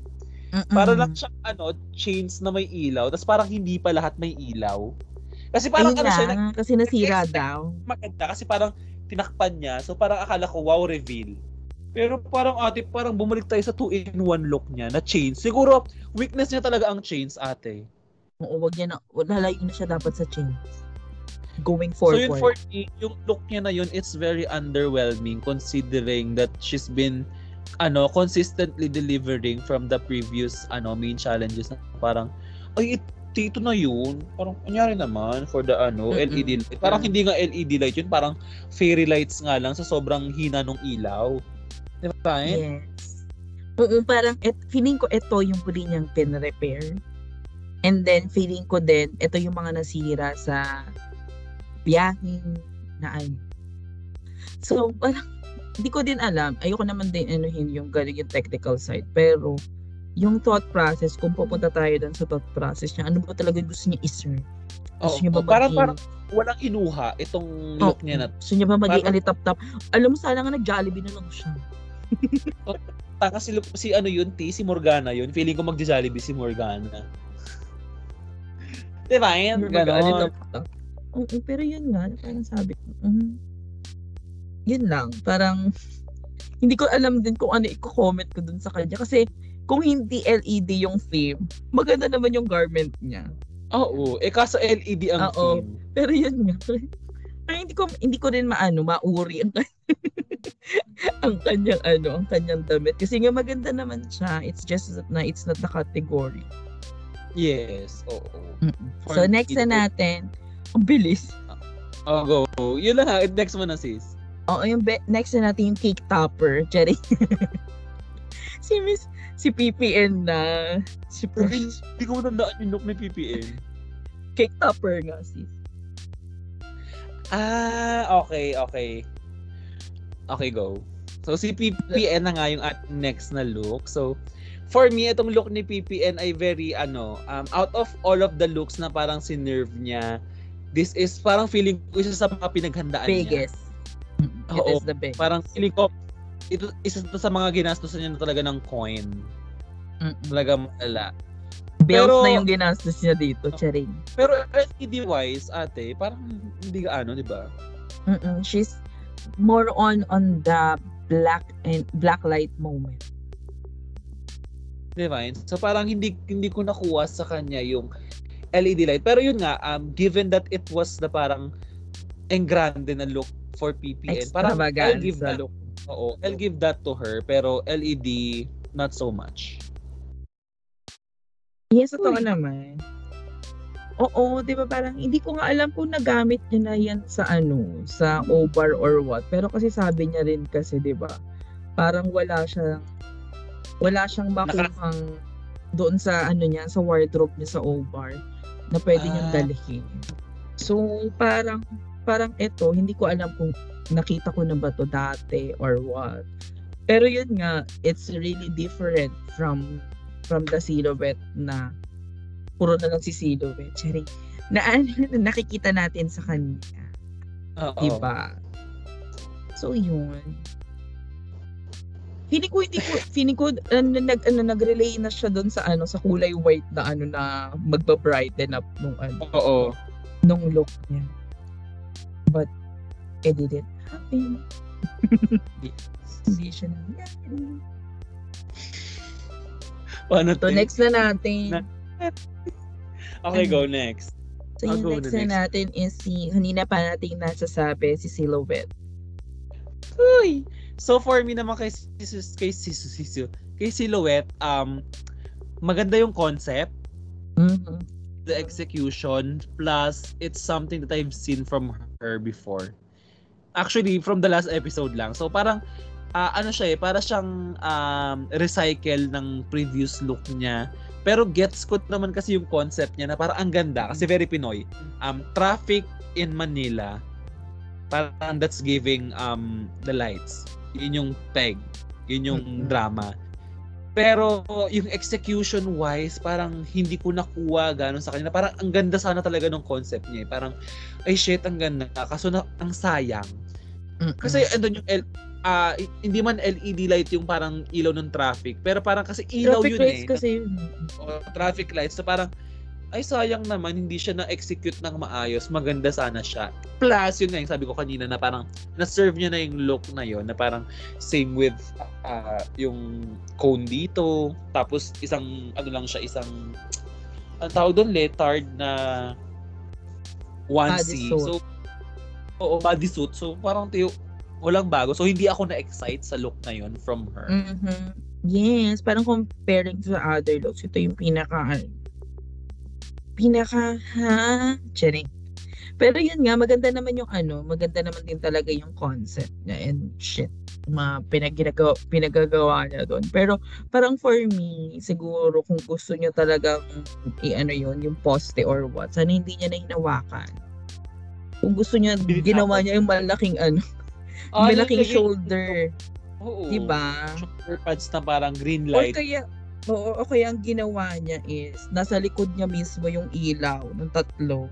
Na parang stop, di ba, stop ready, tapos go, go, go. So, yun. Or yung mismong, ano, yung mismong traffic sa EDS. Yung traffic, yung mga pulang, ano, yung mga pulang ilaw or um, yellow or white light doon, ayun sana yung nag ano. Alam mo, di ba kasi, di ba ma, pag ano, pag malapit na nga ang Christmas, pinagtitripan natin ang ano, ang EDSA na Merry Christmas kasi nga puro pula yung kulay. So parang sana pinaglaruan niya na doon ginawa niyang Christmas tree yung sarili niya. Kasi ayun naman yung I mean ayun naman yung pan doon kung gusto niya maging campy ng malala. Sana ganun yung ginawa niya doon sa ano. And yes, I totally agree na parang same printed ano bodysuit yung sinerve niya dito from the last episode, di ba? Eme pa siyang realism imperial imper ah? impressionism tapos ito Expressionism. Ito trafficism. Trafficism. Trafficism. Trafficism na kumburuhos ni Budavis. Sorry. Parang ano din, tawag dito, nakakatuwa lang din at para siyang nod nung ano, nung ano niya, um, promo look. 'Di ba? Kasi very ayun yung ano niya. I mean lahat naman sila parang traffic or ano, very commute commutation. Commutation. Commute, commute yung eksena nila. doon. Commute yun. Kung hindi ba communism? Uy, bawal yun. Grabe, baka makancel tayo sa communism. Uy, sa Okay. So yun na. So tapos shoot na na. kami community ba na ba communism? Gaga. Parang, parang kayo kung makita Pero- yung community nun. Magagalit ang ano, communism community. Te, makakancel ka nila. Gaga. So, pag, yun na gaga, nga. pag kinancel ka ng communism, elbow ka na sa earth. So yun na nga, susunod na natin is best drag. Of course, ang una-una natin ang ano, ang trophy. Ang trophy Trophy. wife. Miss Eve ni Queen, talagang te, shit, grabe yung sinerve ni Miss Eva na parang, this is her in her highest form. Parang kumbaga, ano na siya, eh, mega evolution ni Charizard, mega evolution. Parang ganong ganap. Siguro ang onting, ang parang pinaka-critic ko lang sa look na to is yung, syempre, as a ano, greedy bottom, ang pinaka-critic ko lang Yeah. din siguro sa na to sis is yung yung yung ilalim na part na parang ang bigat masyado na parang hindi siya parang dinrag siya parang yung sa low, yung lower half na parang ay ti yung parang ang bigat ganon Mhm. yun lang yung Yes. comment ko pero pero from ano parang yung sa waist up parang ay shit ang ina ang mahal siguro nito parang Mhm. siguro kalahati ng savings niya nandun napunta Actually, ito yung tatay ni Corazon. na manok. Hindi, joke lang. Hindi, pero totoo naman, ay yung pagkita ko parang kay Miss Eva, okay, ito yung something na ine-expect ko na sa kanya. Para pag hindi ito yung binigay niya sa aking drag, parang, sis, yes. 'Di ba Parang ayun niya talaga na parang ano. Ito yung, actually, ito yung final evolution ng trash niyang ano. Trash siyang look. Parang nagbigla nag-evolve from baby Oo, Pokemon. oo, sabi ko. Parang, alam mo yung gusto niyang hanapin, ah, saan ka ngayong Raho Lauren? Nakikita mo to? Ito yung trash. Parang, parang ito yung, ito yung malaking ano niya. Ito yung big factor niya. Diba nakaganon pa yung ano. so, So, ayun yung head. parang ano niya. Ayun yung parang big comeback niya or parang ano niya, answer back kay ano kay Rahul Lauren. So, hindi naman natin alam kung talagang um, na-consider yon ni Miss Eva habang ginagawa niya yung look niya ngayon. Pero ayun nga, nagmukha siyang final evolution nung ano, nung um, nung trashy na na garment na ginawa niya. So yun, Eh- parang eh hindi I think yung ginamit niya doon sa babang part kaya siya nagmukhang ano mabigat is din feeling ko may nakapatong dito na ano some, alam mo yun yung inaano sa mga petticoat na ano para oh. mag- magmukha siyang ma- ano mag- magmukha siyang ah, round and Oo. maluwag so ayun yung parang feeling ko nagmukha ng pabigat doon and then I think the length it's not ano parang is so parang longer. Hindi ko alam kung kinulang ba sa heels si Miss Eva sa loob. Kasi Ah, syempre parang feeling ko mabigat na yung ano mabigat yung ensemble sa taas eh.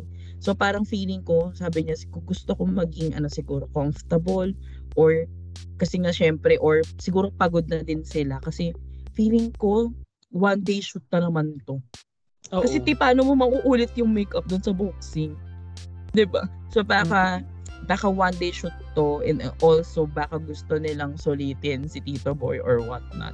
So, ayun yung ano, ayun yung parang for me, baka ganun na nga. So, nagkapatong-patong na naman yung schedule nila. So, ayun, parang kung mas mataas siguro yung heels niya or mas maikli yung dress niya, hindi magiging magmumukha siyang ganun.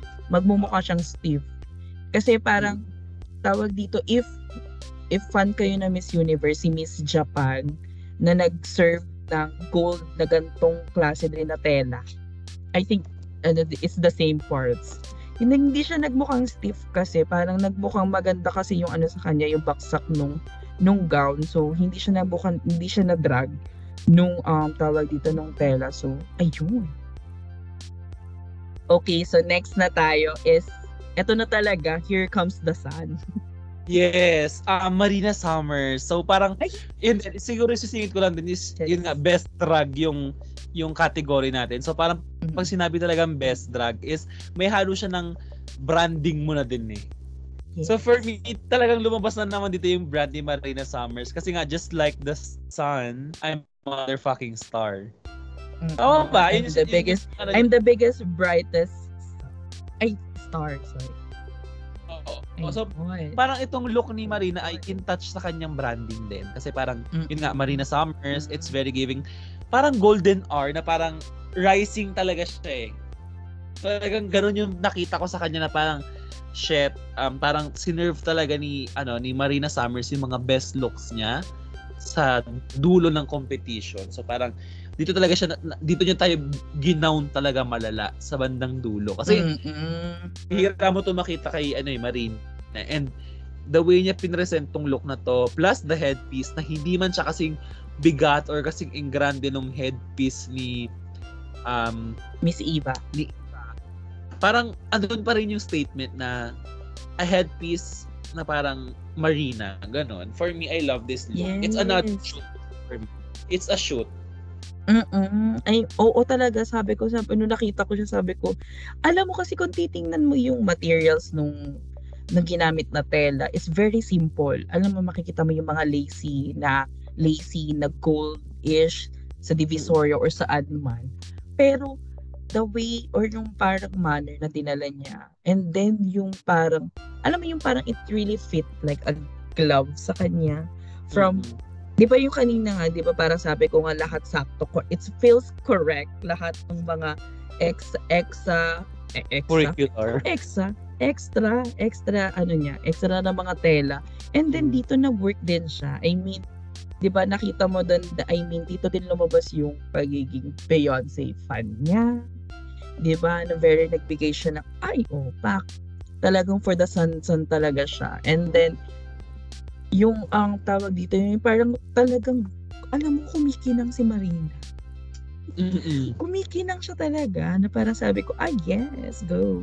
Kung kay Miss Eva, parang final evolution siya nung ano, nung trashy na ano. Si Marina naman, ito yung parang golden hour ng summertime. Ito yung nakikita nating oras. Ito na yung nagiinuman tayo sa beach, sa El Nido, sa LU, kung saan man yan. So, eto na siya. So parang it's really ano parang parang dinala ka niya doon sa ganung moment. So Sa parang ganong feels, sa ganong moment. Yes, Diba? oo. Yun naramdaman ko din ate. Kung hindi kami Really? nagiging bias, pero kasi ganun talaga yun. Hindi. Eh, parang she's really making us feel things talaga. Hoy! Hindi ka titigasan. Hoy! Hindi, pero ganun nga yung parang, ano, parang yung Kanina bad plug siya tapos kayo, Marie. ah, ano, Parang- Di ba nga, ate? So yun nga, Divine. So ganun yung feels nung kay ano, kay ate nating Marina na parang ah, lahat ng i-serve niya kasi sa atin ng look may kwento. Parang ganun. Parang Mhm. hindi sa may kwento dahil inisip niya na may kwento. Parang dinadala niya tayo dun sa kwento niya. dinadala tayo sa pangyayari, ganun. Yes. Yun yung na-feel ko sa kanya for this Yes. look. Okay. Next naman natin is si Minty Fresh. So, Minty Fresh, um, this look for me, knowing na she's, she served us parang ibang looks before, parang this is not really giving me best drag.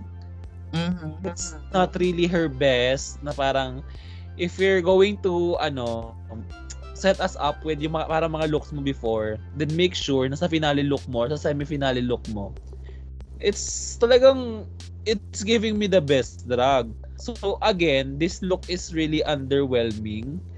Although it's ano pa rin, maganda pa rin yung look eh. Maganda pa rin talaga siya yung look, headpiece. I mean, hindi nag-agree. So yun nga. For me, I, I, yun, lang yung comment ko. Parang maganda siya, pero it's not really on the same caliber as the other queens doon sa sinerve nila nung, nung time na yon So for me, kasi te, ang mahal din naman ng ostrich feathers. Oo, parang ang hirap uriin ng os- ostrich feathers, pero yon. Pero parang for, ewan ko, ang weird na nagustuhan ko yung example ni ano, ni Minty, hindi ko alam, parang, fa, parang for me, it's kinda like na ano tawag dito na first time ko siyang makita talaga nag-serve ng body. Na parang, oh, parang nakita lang natin nag-swimsuit siya nung ano, tawag dito nung kasi kahit sabi mo yung parang may bones bones siya, 'di ba?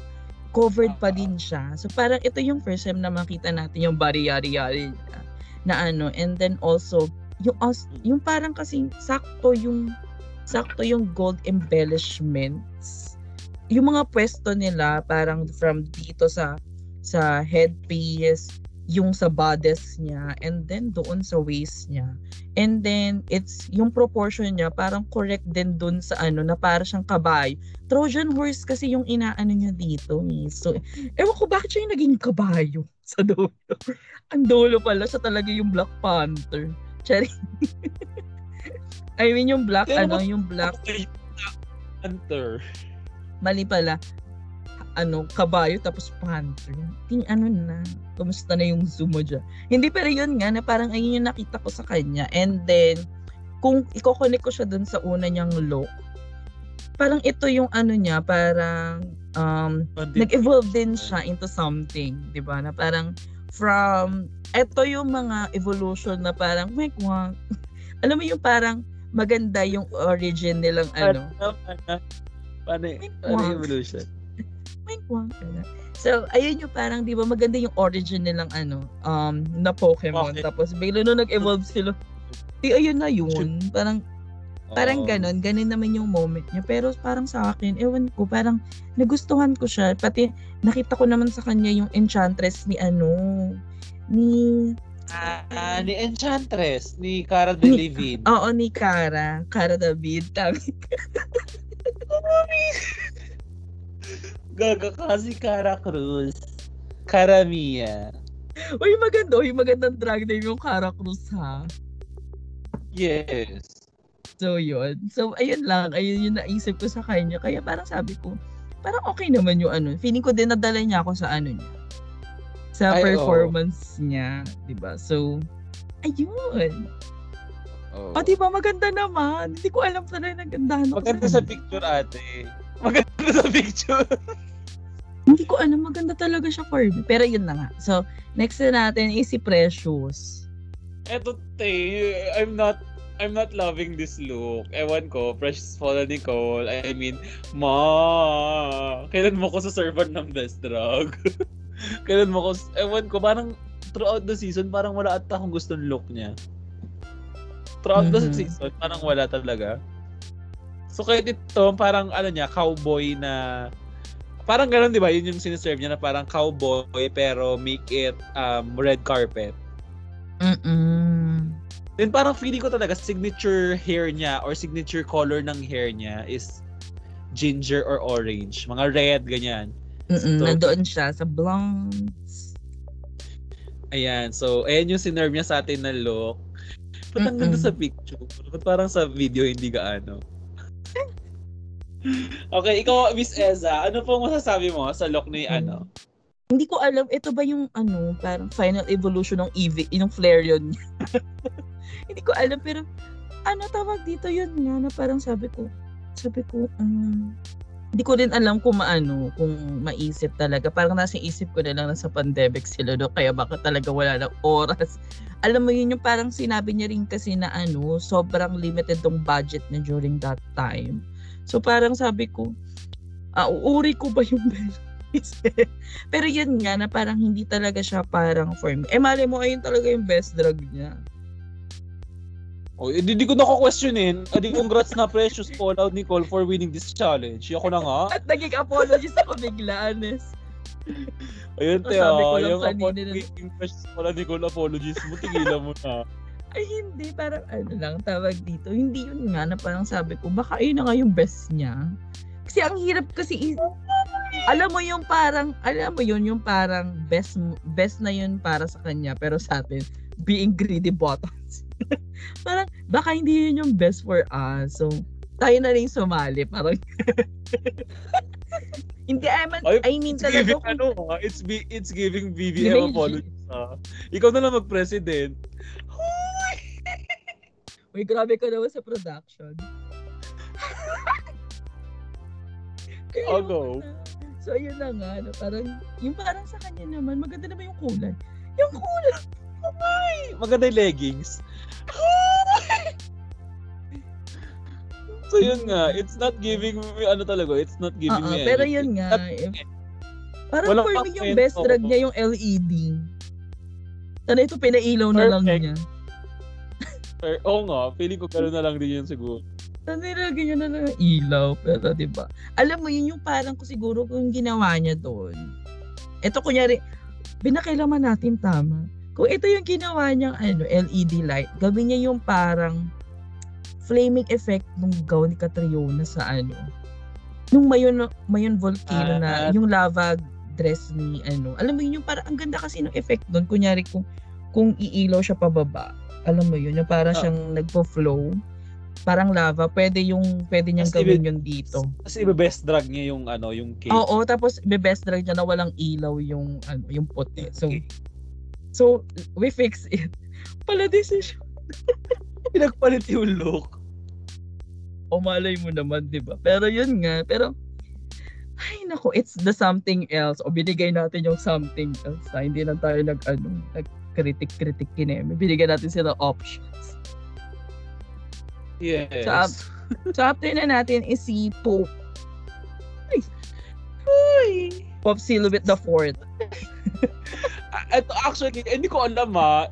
Di ba ayoko kay Silhouette? Pero parang na-enjoy ko tong look na to. Kasi naaalala ko yung ano, eh, I mean, before pa lumabas yung edit sa TikTok na parang, he L, he real, he might get a deal, sa sus. Ano yun? Yung ganong edit, yung Jesus na cruz. so parang na-imagine ko na talaga yung edit na yun. Na Actually- parang, divine ate, parang Actually, alam mo kung marunong lang ako mag... She served the mag-edit. duality malala. Oo, parang kung ako mabilis ako mag-edit, gaga, in-edit ko kagad yung ano. Ko'y sa krus, ika'y namatay, muli. Kasi te, ano, parang she served as na parang nung lumabas siya is very Santa Santita siya. Then parang pag ah, pag paglabas ng anong outfit niya, nasa loob yung kulo niya. Parang ganun siya throughout the season. Santa Santita siya pag sa tapat pero with the queens na parang very maldi-maldita siya. And yun pa rin, parang siniserve niya pa rin yung brand niya, which is, yun nga, yung black, witchcraft, energy thingy, kumpuruhusi burubus. So for me, na-enjoy ko yung look niya to. And for me, yun nga, medyo best drag naman niya na to. Kasi she gave us body.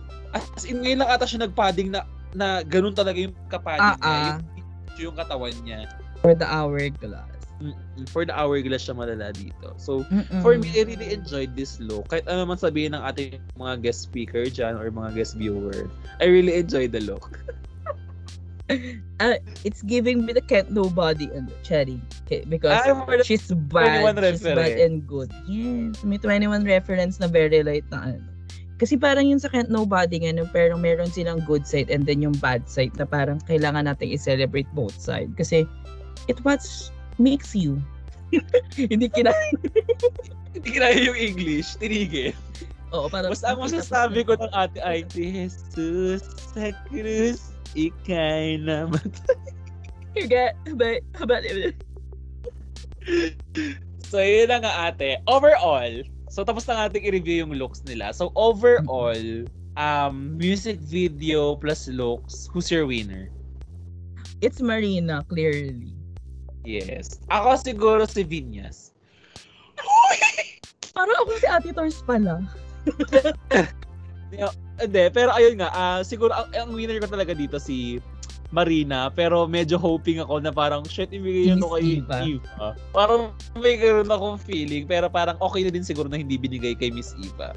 Mm-mm. Parang, parang for me din, tawag dito, yes, oo, nakita ko rin nags- kung paano nag-stand out si Miss Eva kasi gaga dancing challenge yung talaga naman din na umano naman din siya. Talaga nag-sail through din naman siya. Hindi kagaya ni Silhouette talaga hirap na hirap sa buhay sa gilid ni Marita. So, ayun nga din yung parang kasing yung yung tindi yung tindi nung yung tindi nung ilaw I mean, yung tindi nung ilaw, nung ano, nung dilaw talaga, nilamon silang lahat. So, parang sabi ko, chuta, ano to solar flare? Talagang kinuha na din talaga na anes na ano. So, parang So parang parang for me na parang kung ibibigay mo kay Miss Eva yung so parang PT ano na nga lang. PT badge lang badge. siya. So, So, ano naman, clearly Marina Summers naman din talaga tong mm look na to. Yes. So, pupunta pa pa tayo sa kudaan. Parang, ayoko na siya. Well, actually, yung kudaan naman, medyo nadaanan natin ng konti. Pero siguro, magbigay tayo ng parang konting um, insights dun sa mga comments na ganap lang. nung Mm-mm. ah, sa comments na lang nung parang ah, yung yun nga yung yung mga parang pinaka napansin natin dun sa ganap na yon. So ikaw na lang muna ate. Mga maliliit lang mamaya yung maliliit na lives mo, ah, 63 minutes ah. Hindi, tawag dito. Hindi para sa akin yung overall sa akin. Napaka-weird. I mean, yung from doon sa, I mean, yun doon sa story nila and whatnot. Kasi personal story yun. Bakit kailangan may comments ng ibang tao? Parang, Sino ba yung The- ibang tao ate? The- Hindi, ba't hindi natin drop? the king Eh. of talk should really stop talking. ate, Oo, parang eh na. Parang sabi ko, Sobrang unsolicited talaga niya. Un- unsolicited nung ginawa niya na parang moment yun ng mga queens, bigla ka kung magsasalita doon, kukuda ka ng mga advice-advice mo na hindi naman talaga galing sa puso mo. Hindi, pero parang ito lang kasi yan. Baka ayun kasi yung ina sa kanya ng production na ayun yung magi kasi aminin mo anong anong ambag niya sa dance challenge, sa music video. Anong ambag niya sa runway. Sige nga, wala naman siya may ibibigay na comments doon. Oy, It's Ran, just that wait, na, papaganda yung mga look niya pagka nagtatalk siya. Ote, it's the Para same, ginugup. Very gano'n. it's the same silhouette din naman. Yes, With very, the black- very- Black boots, with a, an oversized ano, kimono or what. So, it's the same part. So, so parang ayun, yung parang sabi ko, um, really, parang sayang yung oras para dun sana ma-highlight yung story ng mga ng mga queens. Queen. Kasi ayun naman yung dapat. And then, yung mga comments niya, ginagawa niya lang hypaluting yung mga words niya. Na walang connection sa story. Like, girl, alam mo, may linguist kasi akong friend. Ay, na ano, sa Twitter, sabi niya, galit na galit kasi. Galit, pangit ng word na galit. Parang, oo, sabihin ko na din galit na galit. Ayun na, bilang linguist nga siya na parang sinasabi sinasabi niya kay tito, ano kay kay Tito Boy na ay hindi ko siya tito kay Boy Abunda na ano. Kay Boy Abunda na Hindi ko siya tito. gusto mo yung parang did his own. Ayun nga kay Boy Abunda na he keeps on ano saying words na hypaluting para magmukha siyang intellectual na malawak yung Oo. vocabulary niya. Pero pag hinimay-himay mo wala din naman talaga talaga walang Walang pointless Oo. I mean, eto kasi yan, parang feeling ko nasanay kasi si Tito Boy na kailangan niya lagi mag-sound smart. Kaya effective siya sa mga beauty queens. Kasi beauty queen should really look and parang ano, maririnig mo silang smart. Kailangan ayun yung talaga para manalo ko. Look, ano parang ang galing pala nito, ang talino niya. So ganun kailangan kasi magi impression. Kaya siya nagiging effective sa mga beauty queens. Aside, parang Pero, parang ni- pag nilabas mo siya doon sa ano sa mga beauty queens, kunyari yun nga, given commentary sa mga buhay ng tao. Eh, eh siya mismo is, yes, alam natin galing siya sa hirap. Pero kasi, yung naging direction na ng buhay niya after niya makaalpas sa laylayan is very privileged na. Kaya sabihin mo nandun siya, sabihin mo gay guy, fem gay siya, ganyan. Nasa privileged side siya. So, parang for me, yung mga pinagdaanan ng queens, possible na hindi niya na din siya makarelate doon sa mga yon. Di ba? Mm. Parang sabi ko, hmm, it's, it's, mhm. alam mo, ayun yung friend mong ang daming kuda sa'yo na parang hindi mo na lang gustong pakinggan. Grabe ka sa akin, sis. Charis. So, Alam mo yung parang yung friend mo na mag-open up ka para lang sana mag-open up ka pero more more comment kahit hindi mo naman hiningi yung comment niya. ate, mas, alam mo yung mas siya pa nagsalita. Alam mo yun, di ba? Ayun yung mga, ito yung mga klase ng tao na sis, makikinig lang ako. At ang ending, siya yung mas maraming kinuda kesa sa'yo. Siya yung mas maraming kinuwento sa'yo. Uy, hindi ka makagaw. You're stealing my thunder. Black Thunder. Ay! You're stealing my airtime. Hoy, di ba? So parang, so parang ganun siya, na parang sabi ko, hmm, alam mo yung parang naiinis na tayo sa commentary ni Kalad Karen. Ito, at saka ni Jiggly. Ito, parang times to nilang dalawa.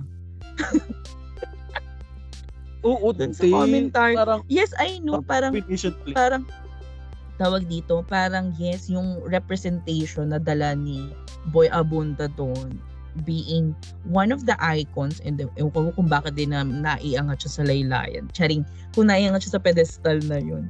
So, ayun nga, nanundoon siya sa gay icons, ganyan. Na ano, so, but, it is, sana siya nalang pinag-interview. Kung gano'n din naman siya. So, parang, sana si Kalad Karen tsaka si ano na lang, si, ano, si Boy Abunda na lang yung nag-interview. So, mas doon siya may ano, may ambag, pero doon sa main stage, I mean, doon sa mismong ano, kasi nakita ba Yung natin si challenge. RuPaul na nag-overtalk doon sa mga nag-open up? Eh, ayun nga yung, ay, ayun na yung Hindi. parang Tapos nga magsalita ng mga queens next na agad. to proceed. Diba? Kasi, di, ayun na yung story na kailangan mo. Ayun na, ayun na yung Emmy Award moment. doon, Eh. dito Oo, na parang tayo mananalo ng spa- or Emmy. the final speech na yun, tapos biglang papatungan mo pa ng Nawala yung moment nung queen. Nalipat na naman kay ano, ngipin. Uy, yung bull, alam mo yun, nasa vulnerable state na sila. Alam mo, paiyak ka na, pero matitigil ulit kasi mawawala yung momentum mo dahil sa kanya. Yeah, maling mali. It's a wrong grammar. Hoy, it's it's not the correct. it's not the correct. So, ayun So, yun nga. May masasabi ka pa ba doon? Wala na, tin- nakuha mo na lahat ng gusto mong sabihin. As in, parang kinuha mo na lahat. You, you, yeah. you took the words out of my mouth in the life of the beginning of the Lord. Perfect. So, yun so na nga. So given that, tapos na nga, tapos na mga mag, mag-talk yung kineso, and napag-usapan naman natin kung sino yung parang pinaka-top natin. So, nanalo nga si Miss Marina. Do we agree? Yes, of course. Definitely. Parang, yun. Oh. Okay, so next. Alin mo ba so yun na nga. So Marina is officially now the front runner of parang track record wise. One Mhm. bottom placement. Tapos two safe. Hoy, alam mo, may insider tea. Hindi the bottom, part ng bottom 3 si Marina. It's top 2, top 2, tapos bottom 2 lang daw yung last episode. Sabi ni Ah. So So, wala, hindi, so wala siyang so, hindi siya counted. So yun nga. So Marina with the highest track record. So for me talaga, she's my pick for the winner. So yun na nga. So so siya yung unang tinawag for our um um final four. Next na tinawag for final four ay si Eva, which is a shocker. Ano, shocker siya in a way na parang usually kapag ka wala kang badge, or wala kang wins, ilalagay ka sa bottom 2 para lang mag-lip sync out, para mapatunayan mo yung sarili mo.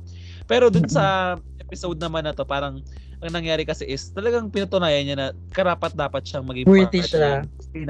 So parang in a way, ano ako dun eh, medyo 50-50 ako pero nag-agree din naman ako sa judges na yes, part part siya ng final four badge badge with badge or without badge. She's a queen ano to a force to be reckoned with. Oh, sorry. Di mo ko na yung recon. So yun na nga, bottom 3 natin, si Precious Paula Nicole, Marina Summer, ay Minty Fresh, tsaka si Silhouette. So yun nga, tinawag for last final four, si Precious Paula Nicole. And ang bottom two natin ay si Silhouette and Marina Summers. Do you agree? Yes. Charis. Oo, agree naman ako dun sa bottom. Ako din. Agree din ako Feeling sa ko, bottom ito two. naman, parang dito na ano, dito na nag-focus dun sa MV.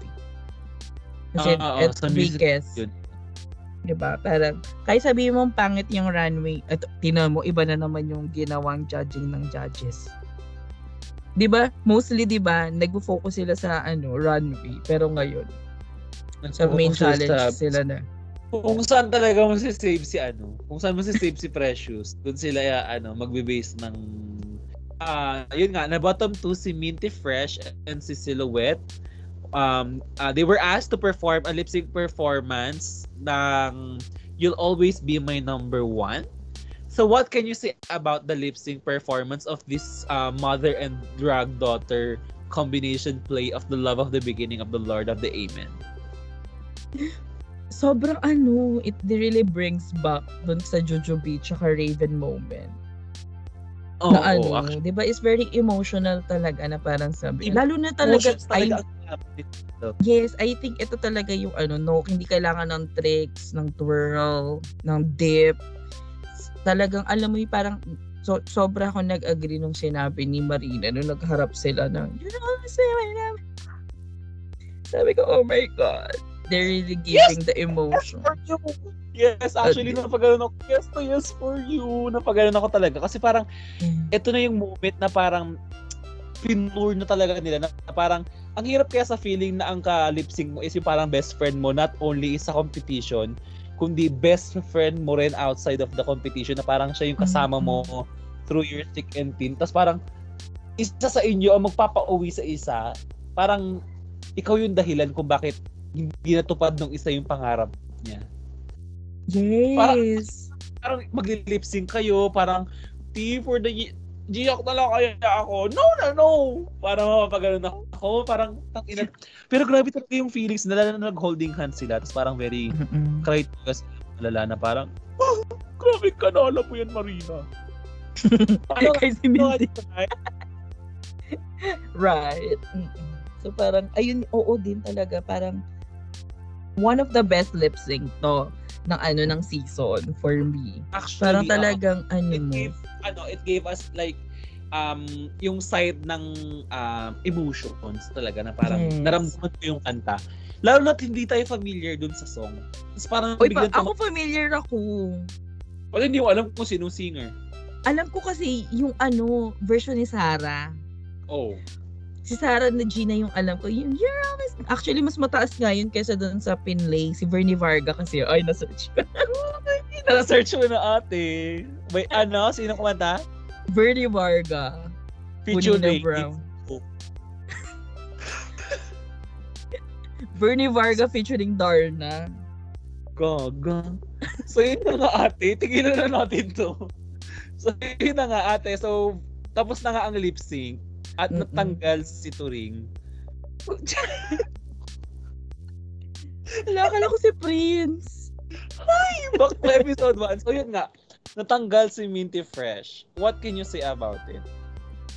Parang ano, um, alam mo, ayoko makita ko umalis si ano, si, tawag dito si Minty. At especially at this, ano na, latter Late. part na ng competition. And also, hindi tayo magiging si ano, Kasabel Kasa. Pero yun nga, na parang, parang for me, na parang hindi niya talaga, lalo na bias ako kasi nasa top 4 ko talaga si Minty. Pero yun nga, na parang sabi, gusto kong abangan kung ano yung isi-serve niya pa dun sa finale. Pero yun nga kasi bilang lips, lip, uh, lip sync smackdown siya. Actually, pareho nilang smackdown. third lips. Tama ba? Pareho nilang third Yes, lip sync. pareho nilang third. Pareho silang may two badges. Pero, mas naging consistent sa top two. si ano, Silhouette. Mama Pao kasi parang this is Lord. Okay. So yun, parang ayun naman din. Ah, parang And ano din? naman din pumasok ni ni Silhouette. Mm-mm. Parang pikit mata ko man sasabihin pero yun nga. Parang ah, parang deserve Deserve naman ni. Silhouette talaga. And gusto ko rin magbigay din ng backstory kasi parang um, first Ay, ayoko drug na cartel. sis. Tama na. Okay na sis. Charis. Go. Ina po. so yun na nga ate. So parang going back, first drug cartel, parang nag-final two pala si ano, si Silhouette at saka si Minty Yes. Fresh. Then talo nga si Minty Fresh as the first drug cartel winner. So parang yung exit line ni Minty Fresh na parang ayan na nakabawi ka na sa akin. Yun pala yung mini niya doon na parang Mhm. eto na yung parang ano mo, bawi moment mo sa akin kasi 'di ba natalo kita sa parang drug cartel. So ngayon ikaw naman ang nanalo sa lip sync dito sa Drag Race Philippines. So parang in a way parang full ano din siya, full circle moment din siya para sa kanilang dalawa na parang grabe din talaga ang tadhana maglaro, no? Parang ganun yung Mm-mm. feeling, yung moment. Yes. And nakita ko ulit dito yung maturity ni Minty Fresh na parang kung ako yun talagang parang for the cry na ako malala na parang no na no, gagano'n na ako. Pero parang siya parang hinold niya talaga yung feelings niya na parang Mm-mm. stop it for you. Gano'n na lang siya for the Pero- whole siya ng feeling. Mm-mm. Parang feeling ko kasi fulfilled na din si Minty. I think parang feeling niya din naman na natanggal na siya or natanggal na siya na She's- makeover challenge pa lang. So, parang for me, bonus na na... Kasi makikita mo yung start ng episode nito eh. Na parang iba yung demeanor, iba yung parang galaw ni Minty Fresh from the start. Parang, parang sabi ko nga, parang sabi ko parang ayaw na niya. Parang sinukuan niya na. Oo, na parang ayun. Yes, nakita natin nag-serve pa. Pero at the end of the day, meron siyang show na kailangan i-prepare. So, she did what she uh, need to do. So, yun. So, parang ayun yung ginawa niya. So, parang perfect na din na ano, na ganun yung um, maganda yung naging storyline ni Minty Fresh from yun nga, from doon sa away nila ni Brigiding sa start, doon sa pilit na ano-ano binubuhay na issue nila ni Marina. I mean, lahat yon parang talagang okay yung naging flow ni Minty all throughout the competition. It's really her time to sashay away. Kung ayun man talaga ang kanyang ano, kapalaran. So, ayun na nga. So, excited na tayo sa finale. Yes. So yun na nga. So ang ating top 4 ay si um, Marina, Eva, Precious, and Silhouette. So last ko nang tatanungin sa'yo to sis. Last episode ko nang tatanong sa'yo. So who's your winner? Ah, Minty Fresh. Ang galang ni Minty ate. Ano, si akin si ano, si Precious Marina Paula Wet. Hindi. Oo, syempre doon tayo sa ano. Doon tayo sa ating um European sister. Let's go with ano, Miss uh, Marina Summers talaga. I mean, she deserves it, she earned it. Mhm. So how about she? I'm thinking about Marina as well. Okay.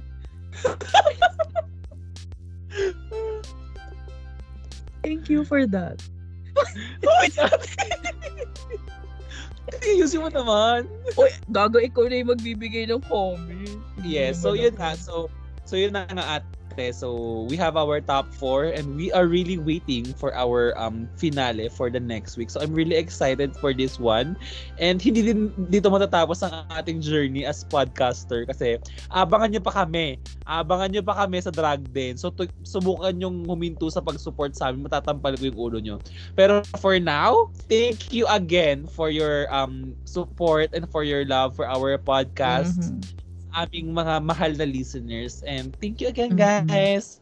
You have a so thank you. day. Yes, thank you so much. It's, it has been a great episode. So, medyo mas mahaba. I think this is the longest episode ever that we have. Yes, parang for the two hours, for the enga-enga na nga si Akala.